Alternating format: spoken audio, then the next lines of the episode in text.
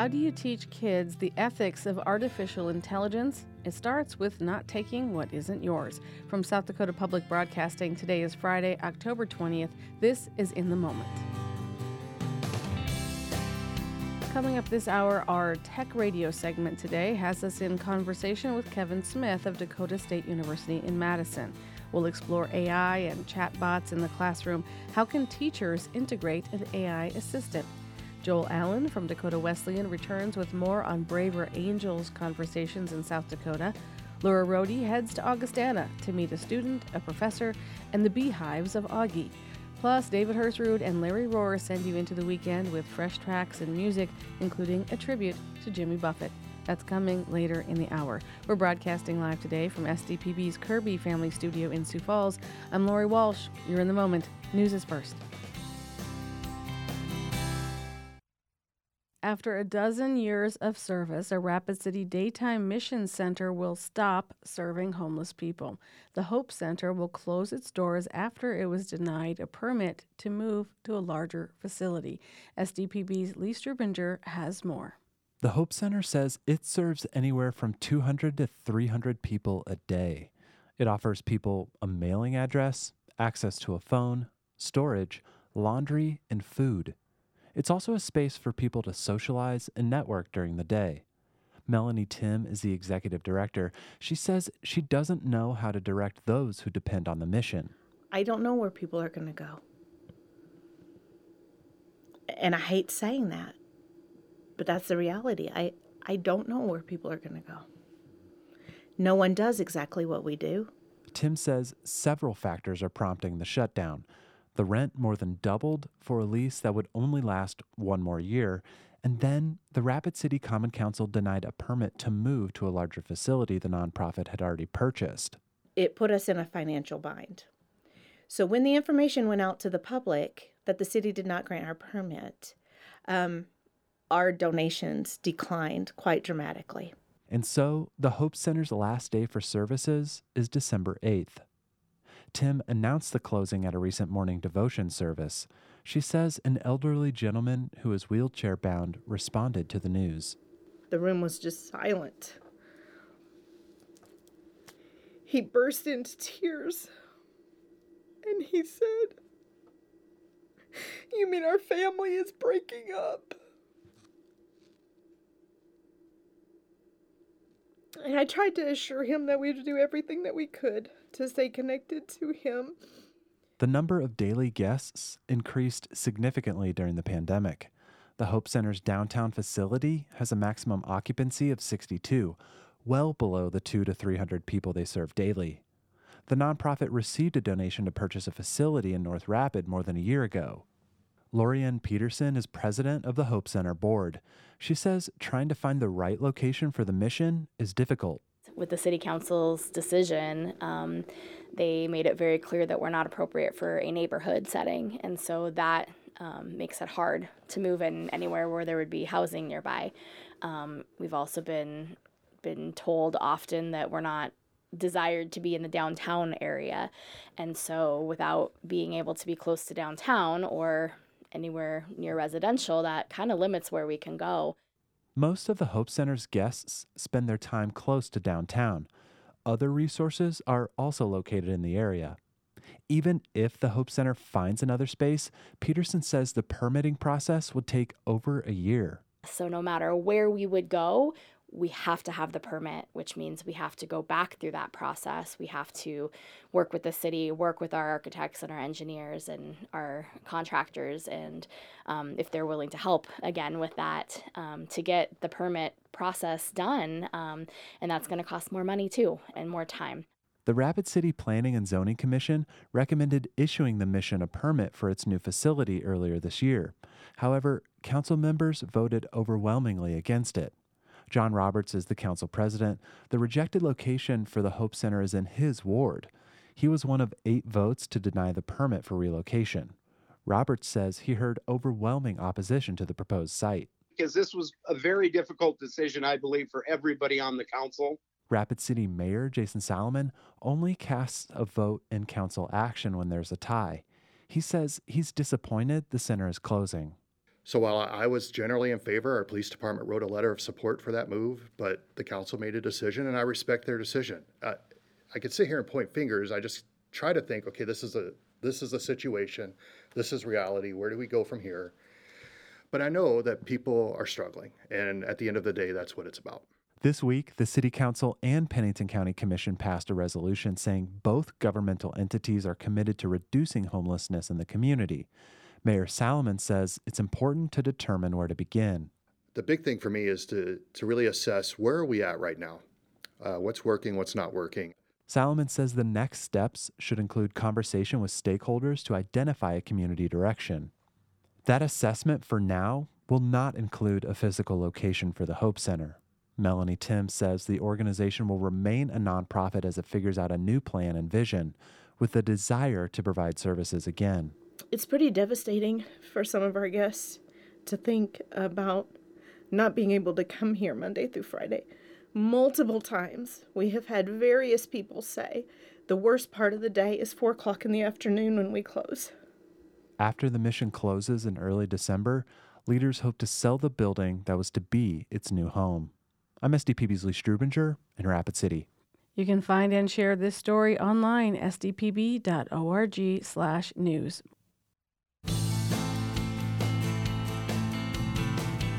You're listening to In the Moment on South Dakota Public Broadcasting. I'm Lori Walsh. When talking about the red and the blue in U.S. politics, the word versus often separates them, as in red versus blue. But for the Braver Angels organization, it's red and blue. The McGovern Center and Braver Angels are holding a series of fall events, bringing the two political poles closer together. They had one such event last Monday. They'll hold another next Monday. Dr. Joel Allen is a professor of religion and philosophy at Dakota Wesleyan University. He's also the director of the McGovern Center. Center. Alacia Underheil is a DWU student and a member of Braver Angels, and they are both joining us from the campus of Dakota Wesleyan University in the Dan and Diane Deslorius Family Studio. Dr. Allen, welcome back. Thanks for being here.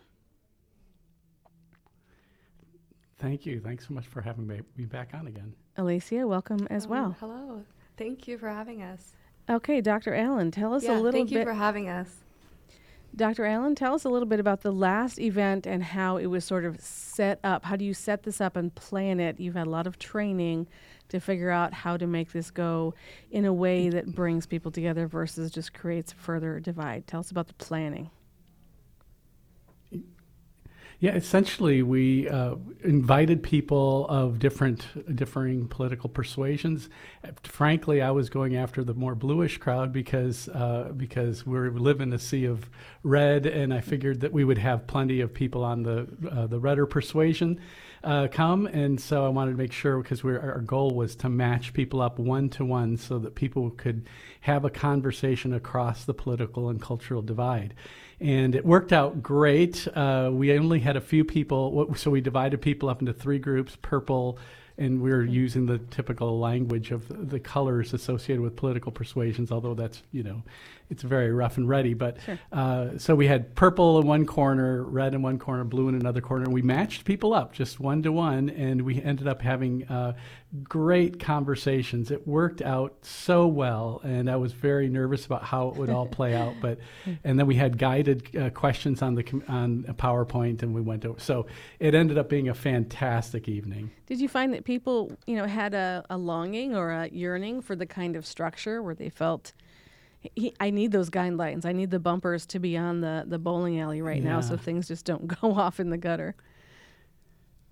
That, that's a good image, isn't it? Uh, yeah, that that's what always worries me that the that we'll kind of jump lanes and be bowling in someone else's lane. But uh, but it worked out great. Ye- yes, the, the the guided questions were very helpful. They were both, you know, you had to kind of ask self-affirming questions like, "What do I feel is our political persuasion gets right about uh, about our cultural experience and our and our uh, native conversations that we're having.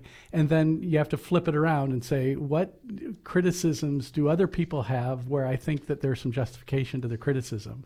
And so you have to kind of do you kind of reaffirm yourself in one sense, and both people talk, of course, and then you have to challenge yourself as well. So, and everybody, you know, everybody was just they were great sports that everybody and we had some people with very very strong and very opposing positions yeah. but we had a fantastic time it was just really worth every minute Alicia, what draws you to Braver Angels? What did you want to bring to the conversation and really take home from it?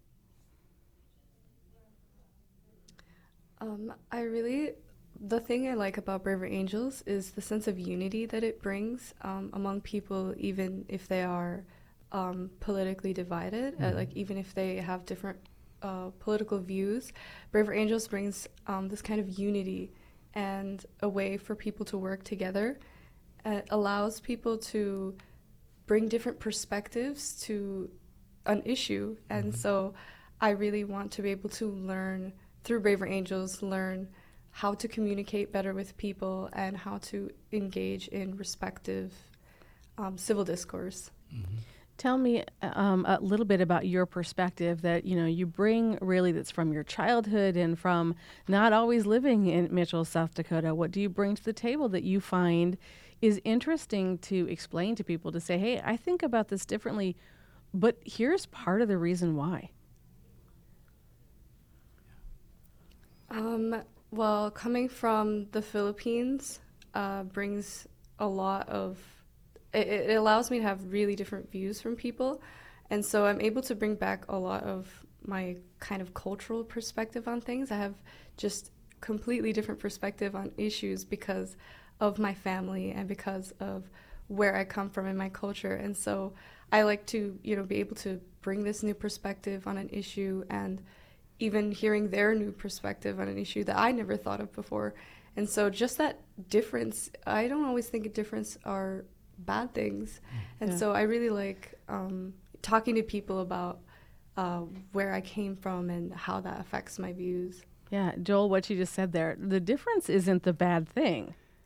The difference can very much be the good right, thing. Right. Say more about that. Did you see that kind of coming up in these in these conversations? Yeah. Right. I think, you know, once you look at another person that you have a strong uh, dis- disagreement with up close, you know, it's, it's very hard to, to hate people up close and it's easy to demonize from a distance. It's mm. just that's the way things seem to be. And so when you and, and typically in our culture, you know, we know we have big divides and either we argue about them or we don't talk. But we we don't often have a context where you can have genuine conversation where you really lay out your passionate perspective and but in a context where you know that you'll be appreciated and respected at, at the same time. And so that's the kind of sweet spot that we're trying to to uh, to, to tease out. And it surprised me. We had a young man that came in. He was a reporter uh, from the Daily Republic newspaper, and mm-hmm. he ended up getting totally engrossed in the experience. it was just so much fun. In fact, he and Alethea had a great conversation, and he ended up com- conversing with someone else that was. And, and Alethea, I did, don't know if you've mentioned, uh, is more conservative. I'm tend to be more progressive, and she tends to be more conservative. And this fellow that it came in was more progressive, and then y- another young man about the same age was very conservative. And they we had all these multiple conversations going following the prompts. So though we didn't follow the prompts very closely, we ended up going our own direction, but having very uh, engaged conversation over these very serious political divides. So yeah, it, it we, we I felt like we were able to hit that sweet spot pretty well. You, and something you have I like about go ahead. Oh, yeah. sorry. No, go ahead. Like yeah, something I like about uh, something I like about Braver Angels is that we're not necessarily trying to change the no. other person's mind. We're just trying to understand their yeah. perspective. Yeah, that's mm. an important thing to say. Mm. How do you create a safe space? I mean, we've talked about a little bit with the structure, but also how are yeah. you monitoring Joel? Because for some people who maybe want to be in the conversation, uh, you're talking about issues of identity. There's trauma yeah. in the room. There's, you know, some of these mm-hmm. people maybe can't even have Thanksgiving with their family. And so they yeah. come to Braver Angels because this is a place where I might be heard. But you have to yeah. create a moment where everybody feels uh, visible and they're and also not not judged and, and plain old not hated. Yeah.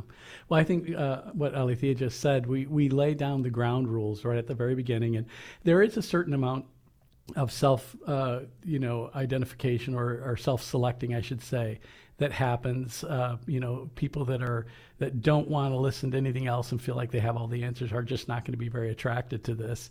Sure. Uh, and so, so the people that tend to come tend to, you know, want to have a conversation and want to be uh, listen and hear another side. But also, at the very beginning, we lay down some ground rules, and we really police. I shouldn't say police them because we've never really had to ask someone to leave, but we make very clear that the goal here is not to, as, as Alethea mentioned, not to change anyone's mind, but it's to listen in a context of respect, and that we begin with the assumption that the other person is a reasonable person, that they have um, that we can understand their reasons, and that we can respect their reasons on some level, even if we disagree. And so once you kind of lay out those ground rules and the self-selection process happens, um, it, it, we we've ended up, you know, uh, de- developing, I think, a culture. And I, that's one thing that I felt really important about. You know, I feel like people can either be uh, cultural builders or they're they're uh, they're you know breaking down the binds that the the the web that holds us together as a culture, and uh, and so I, I felt I remember on Monday night just looking around the room thinking there's a lot of web building going on here. Yeah. There's a lot of the social binds and and um, and the things that hold us together are being strengthened in this room right now yeah. and we need a lot of that but but i feel like we had a good enough experience where we can build on it maybe next time uh, really uh, recruit more people to come. Yeah. Well, that's very much what this show is about and what a lot of people across the state are doing. It's nice when we can get together and hear a little bit about the def- different ways yeah. that, that those kinds of conversations are bringing people together. The next Braver Angels event, Monday, October 23rd, 7 p.m. Central at yes. Dakota Wesleyan. I got to wrap up here mm-hmm. real quick, Joel, so I just want to let people yeah. know that topic. How can we best yes. revive our dying lake? Um, you can find yes. more at DW dwu.edu slash live.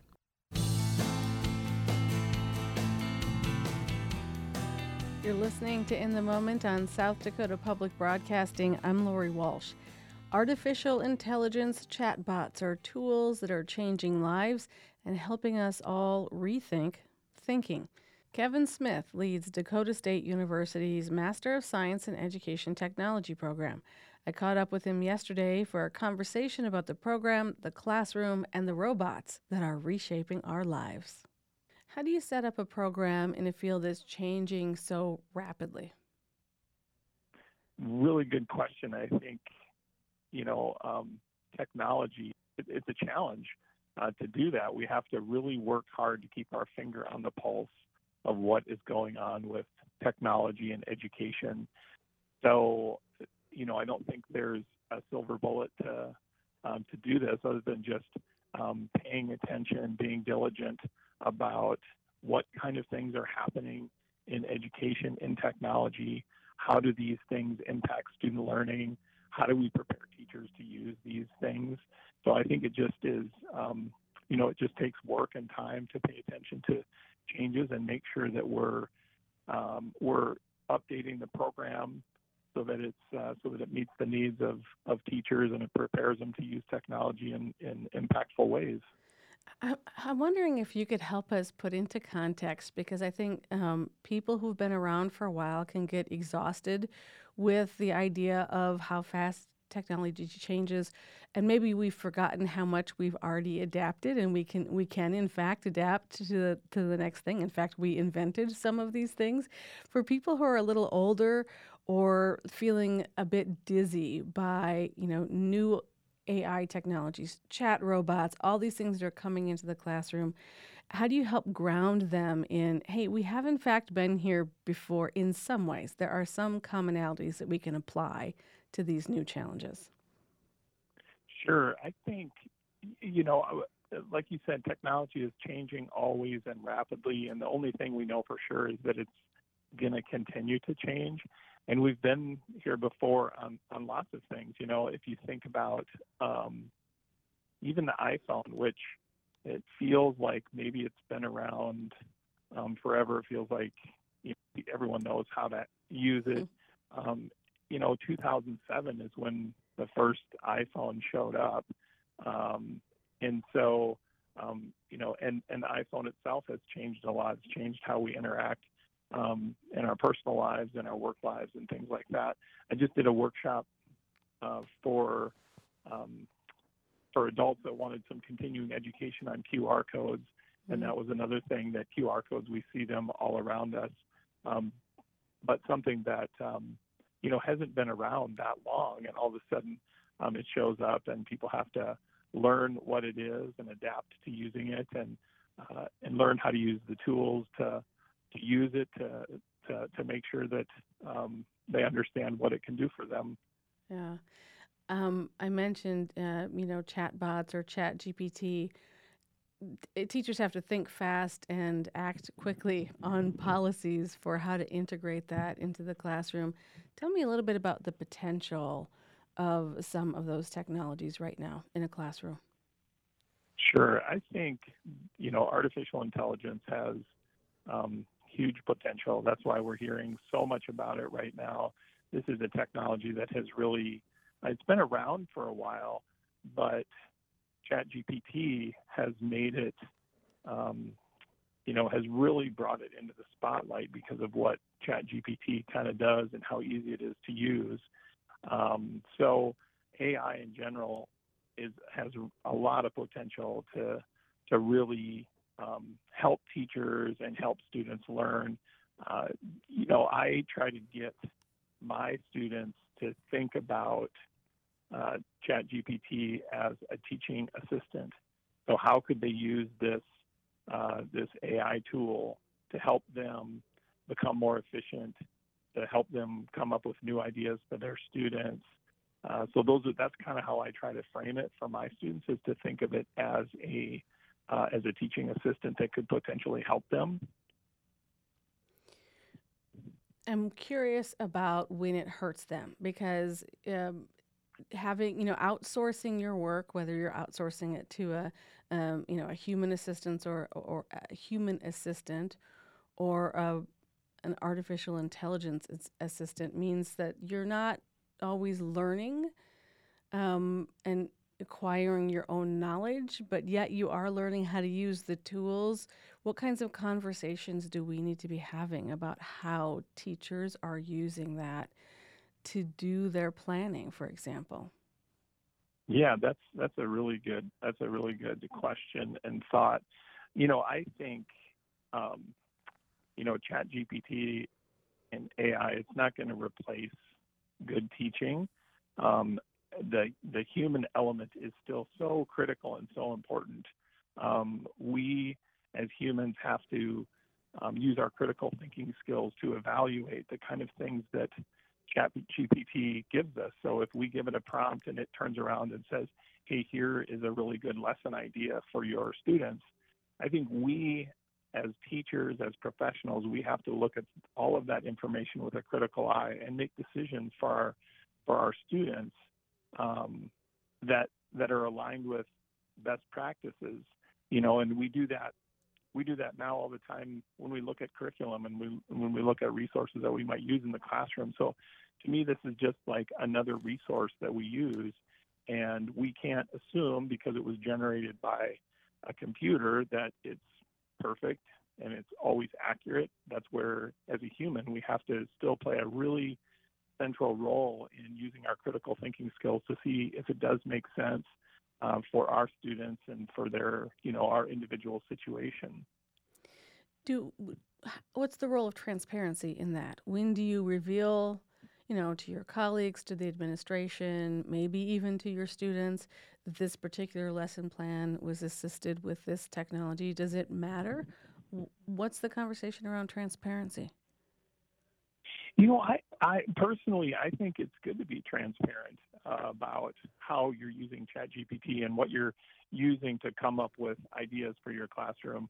Um, I think that that we should be transparent in that way. In fact, I was just reading an article uh, that talked about, um, uh, you know, us uh, higher ed in the higher ed world, we're trying to, you know, publish our research, and it talked about using ChatGPT and the role that it played in publishing your research. And, you know, it doesn't want you to um, use ChatGPT to, you know, to write up your summary results, but you might use ChatGPT to help you analyze data.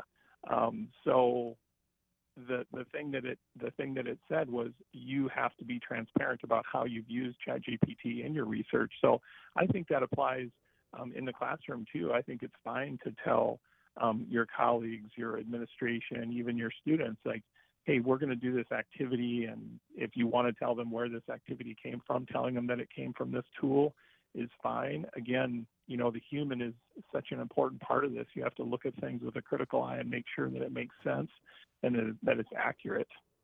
What are some of the pitfalls that you're seeing that need to be navigated?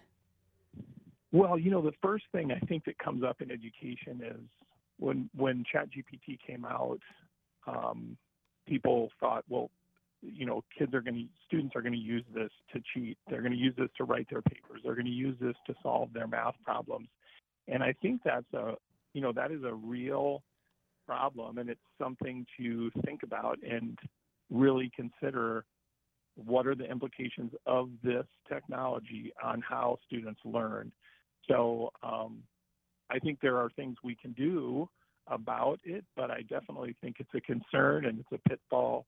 Um, and it's just just like any any time a new technology comes out, there are things like this that we have to consider.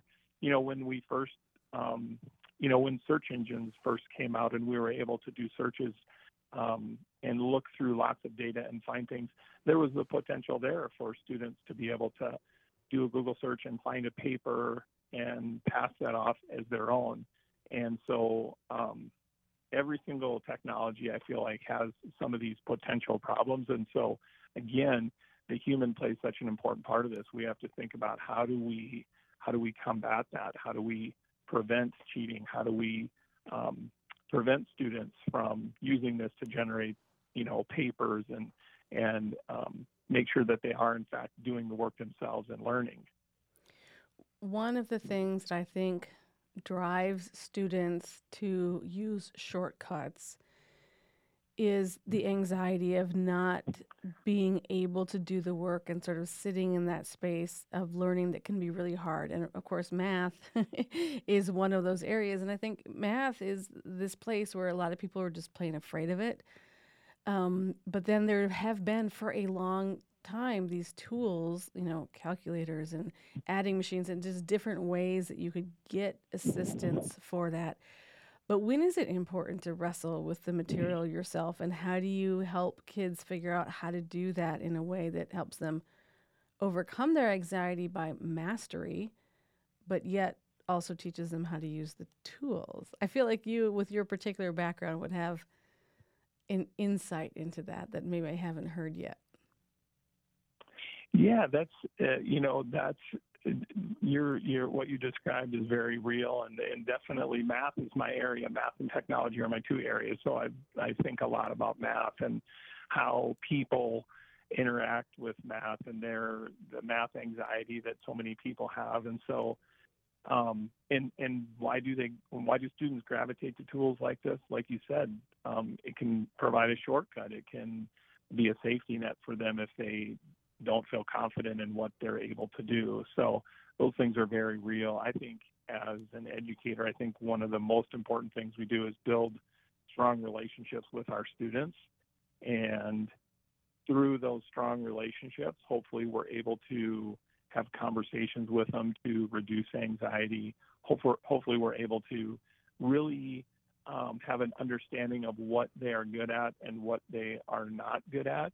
And really try to get them to embrace the idea of developing a growth mindset and get them to develop um, an appreciation for learning uh, and try to teach them that you know using tools like this to shortcut um, certain things can definitely compromise learning. And you know that's kind of an idealistic view to think well kids are going to um, you know students are going to just um, do it because they want to learn. I, I, get that some students won't want to do that, but I think sure. as a teacher, if we can really build strong relationships with our students, um, we have a better chance of getting them to really appreciate learning and um, to to see technology like ChatGPT as a tool that they might use uh, to help them learn. You know, maybe maybe they use it uh, in this as as an assistant, just like a teacher does. Maybe they use it to help them get ideas, but they own, they use their own critical thinking skills to um, you know to assemble a paper um, or or whatever it is. So um, I hope you know, like I think I think most teachers would agree. I think at the heart of good teaching is a really strong relationship, and I think that comes into play with technology tools just uh, as much as anything. What kinds of questions have come up in your conversations just this week? What are the themes that resurface again and again when people talk about AI in the classroom in particular? Well, you know, I mean, like I said, I mean, cheating is a concern, right? Yeah. So uh, people are, you know, worried like students are going to just use this to do their work for them. So we, you know, conversations around how do we how do we prevent this? How do we stop it? So, you know, we've talked about, you know, the the the piece about knowing your students and developing a relationship. That's part of it. You know, if we know our students and we kind of have an idea what they're capable of, if they turn something in that was totally generated by AI, Mm-hmm. hopefully that would we would there might be some red flags there we might be able to identify some of the you know we might be able to say well this doesn't look like the you know the, this isn't consistent with what the student has been doing i think it you know we've had conversations i've had conversations with colleagues about how do we structure questions um, how do you know do we ask students to simply summarize something they read or do we do we structure our questions a little bit differently to they summarize what you've read, but also connect it with your own uh, life experiences. And maybe mm-hmm. by doing that, uh, you can't just simply use an AI to generate an answer. We've also had conversations about what kind of tools are out there, what kind of detection tools are out there to prevent students from doing this. And right now, um, based on what I've talked to my colleagues about, the consensus is that there aren't great tools yet for detecting AI. Um, but that doesn't mean there won't be. You know, I, there are tools out there that will detect plagiarism, uh, and I think we'll see um, tools. Um, you know, I think we'll see advances in tools that can detect AI. Um, so I think it's definitely worth, you know, um, you know, paying attention to what happens there. And then the last thing is we've had conversations about the importance of teaching students uh, ethical behavior, and that's just true across you know all areas of our life. Is just thinking about being ethical and um, and that you know using technology in ethical ways is such an important part of how we interact with it. And I think as teachers, we need to have those conversations with students and really strive to get them to appreciate how important it is to use technology in ethical ways. Make a connection there for a k through 12 teacher, especially an elementary school teacher that's focused less on less on maybe academic honesty, but still gets at that ethics conversation. Like, how do you talk to kids about the ethical use of technology? Yeah, that's a, that's a good question. I think you know a great place to do that is even at the earliest you know, in, in early grades, um, we're having students show us what they know using different multimedia tools. So, sure. you know, create a video to show us what you know about photosynthesis. Um, and when they do that, oftentimes one of the first things that students do is they go to Google and they look at images and they start to grab images and put that in their video. And that's the perfect place to begin this conversation about ethical use. You know, we should be teaching students that those images, um, we don't have permission to use those, even if it's used in an educational setting. Someone else created it, and unless there is, you know, um, copyright permission associated with that that would allow us to do it, we really shouldn't be using that. Um, and we certainly should be attributing um, the source, you know, providing mm-hmm. attribution about where this came from. So um, that might, you know, I think the language you use with really young kids is a little different, but I think just telling them like, hey, you can't just go grab something that's not yours yeah. and put it into a project that is yours. So I think that's a good place to start in terms of kind of ethical use. Kevin Smith teaches at Dakota State University and leads the university's Master of Science in Education Technology program. You're listening to In the Moment on South Dakota Public Broadcasting. I'm Lori Walsh. In 2022, an old city ordinance that did not allow institutions to raise bees within city limits was changed. That was thanks to the advocacy of Augustana faculty and students and a vote by the Sioux Falls City Council. Augie is now home to hives full of honeybees. Laura Rohde wanted to understand how an apiary impacts education, so she spent a few hours on campus with a professor and student beekeeper. Come on in. Embarrassingly comfortable. Would you care for? Although the topic of our conversation is busy collecting pollen outdoors, the windy day forces us inside. Seated on comfortable chairs in the cozy office of Augustana professor David O'Hara, O'Hara and senior Janae Beecher visit about how and why the campus of South Dakota's largest private university became home to two colonies of honeybees. We received a, a, generous grant from a regional philanthropy. What that allows me to do as Director of Sustainability and Environmental Studies is to empower students like Janae, our head beekeeper, to start up new projects. So Janae and several of her classmates had this idea, what if we raised bees on campus? What would we need? And they described the apiary, they described beehives, and I got to help them to build that, but it's really the students who lead on these things. Surrounded by dormitories and other three story buildings, the apiary, or stack of wooden boxes that house the beehives, is located inside a locked wooden fence near a grove of trees and a large vegetable and native plant garden. The garden is another student led project. Although O'Hara does conduct in class lectures focused on sustainability and the environment, he said learning would not be complete without these hands on components. I think that good education is kind of a friendship and sometimes almost like uh, a romance with an idea uh, if you are only thinking about it, if you're only thinking about the beekeeping, you're only thinking about sustainability, but not actually doing something to practice it, it would be like reading music but never playing an instrument. We really believe in educating the whole person.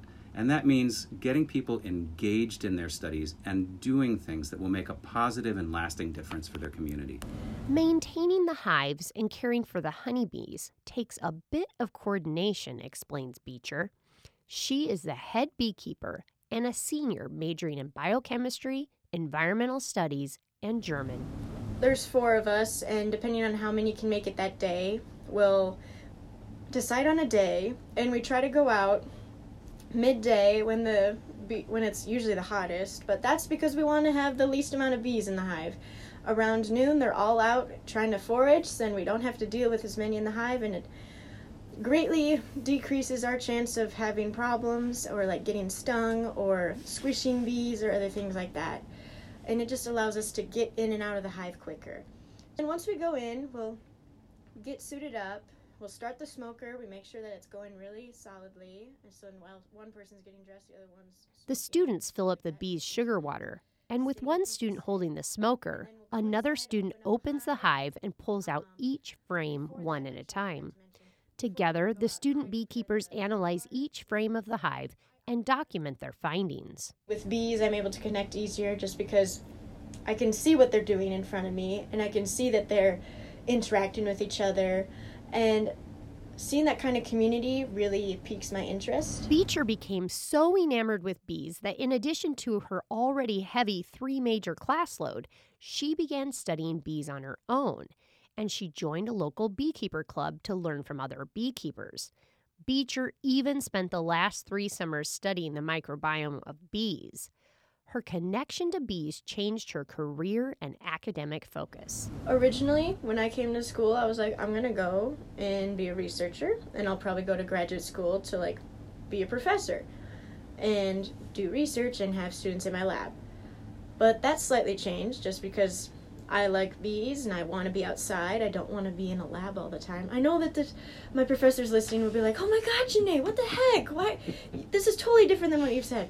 And I'm like, "I know, but but like, it's changed really so dramatically just because of like this experience I've had with being outside and being able to connect with nature and connect with the surroundings around you and how that really impacts mental health, but then also your greater purpose and making a difference in your community.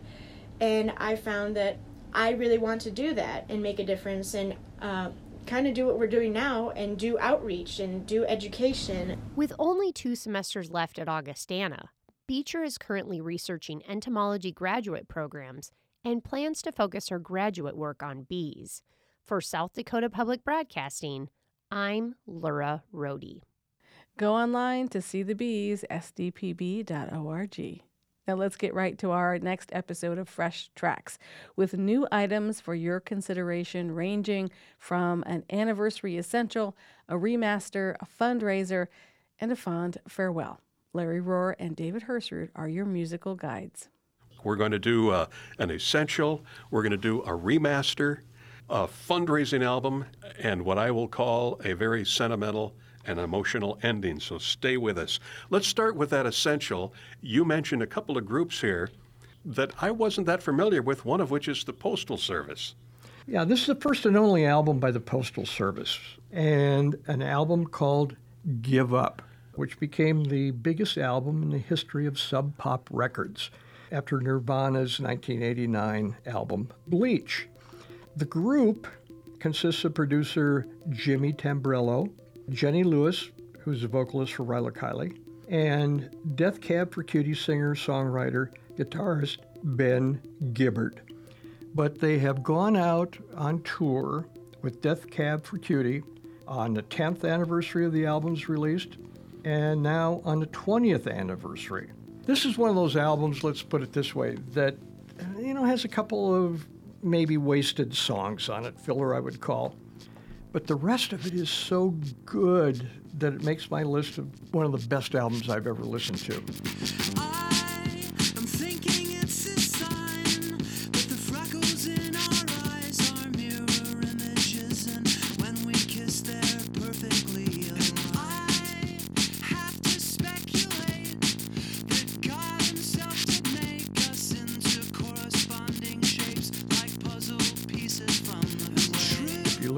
History of the album. Tamborello and Gibbard never were in the studio at the same time. Hmm.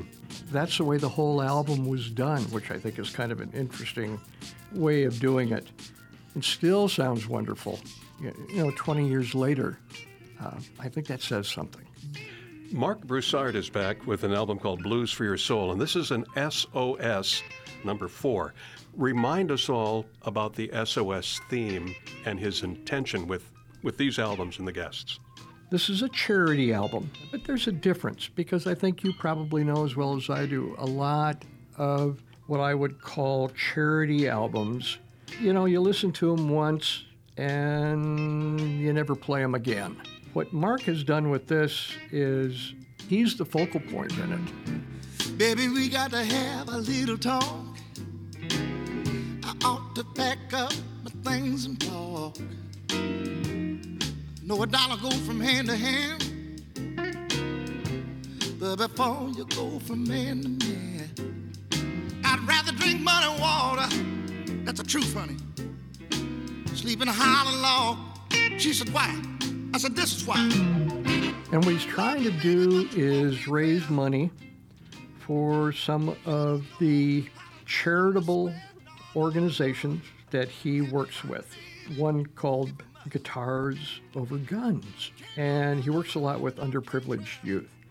I'd rather drink muddy water, and that goes back to Lou Rawls.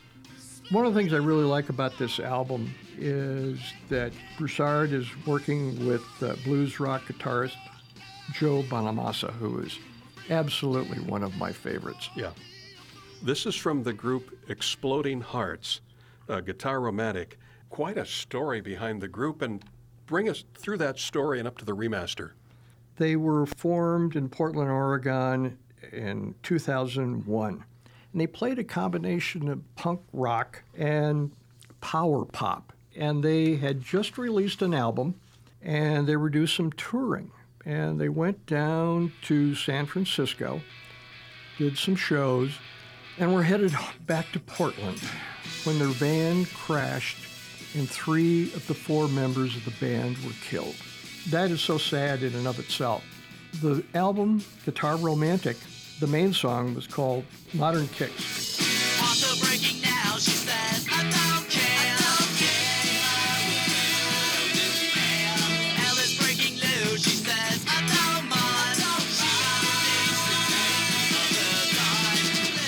Knows what this band would have been able to do because they were, punk was kind of changing, power pop was coming in, and they were one of the bands that seemed to bring the two genres together. They did it and did it well. And Guitar Romantic has now been remastered and is out with a couple of additional cuts that I think are, are, are great. The story is very timely. Anything behind the remaster? What prompted that? Where it came from? Maybe it says something about the quality of the music that's out there now. But you're finding a lot of smaller labels who will go out and find albums that were overlooked or haven't been re- been digitally remastered and are are now coming out. I have to tell you the number of times that I've pulled up an album or a song, listened to it, and go, "Wow, that's great!" And then you find out it came out 20 years ago. okay. Well, talking about legacy, you know, we've got to take a few minutes with Jimmy Buffett, who passed not long ago, and actually something for parrot heads to look forward to in early November. Yeah, there's a new album, Equal Strain on All Parts, which comes out November 3rd. But the one thing I found with Jimmy Buffett is his music says it all. And I think Bubbles Up is one of his best songs. When your compass is spinning and you're lost on the way, like a leaf in the wind, friend, hear me when I say, Bubbles up, they will point you towards home, no matter how deep or how far you roam. If there is one song and the message that it sends to Buffett fans right now who are wondering, you know, I'm, I'm not going to be able to see him again. This is perfect. He's going to be missed.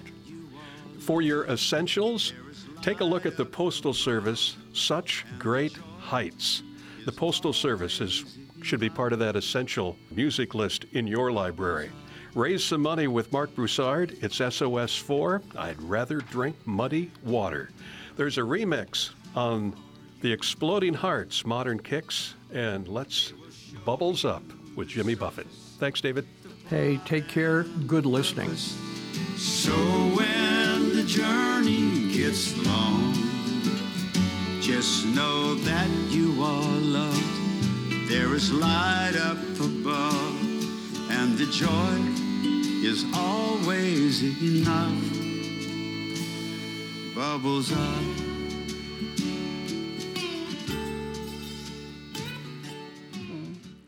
That is our show for today. We hope that it served you. If you want to go find those fresh tracks offerings in the future, go on our website, sdpb.org slash music. On the next In the Moment, that's Monday, the documentary series Native America returns to PBS with groundbreaking portraits of contemporary Native America. We welcome sustainability builder Henry Redcloud to the program. We'll take a look at his role in the series. Plus, everyone deserves a relationship free from domestic violence. We'll talk with Sioux Falls Police Chief John Thum about safety, recovery, and police response. From all of us at South Dakota Public Broadcasting, I'm Lori Walsh. Thank you for listening.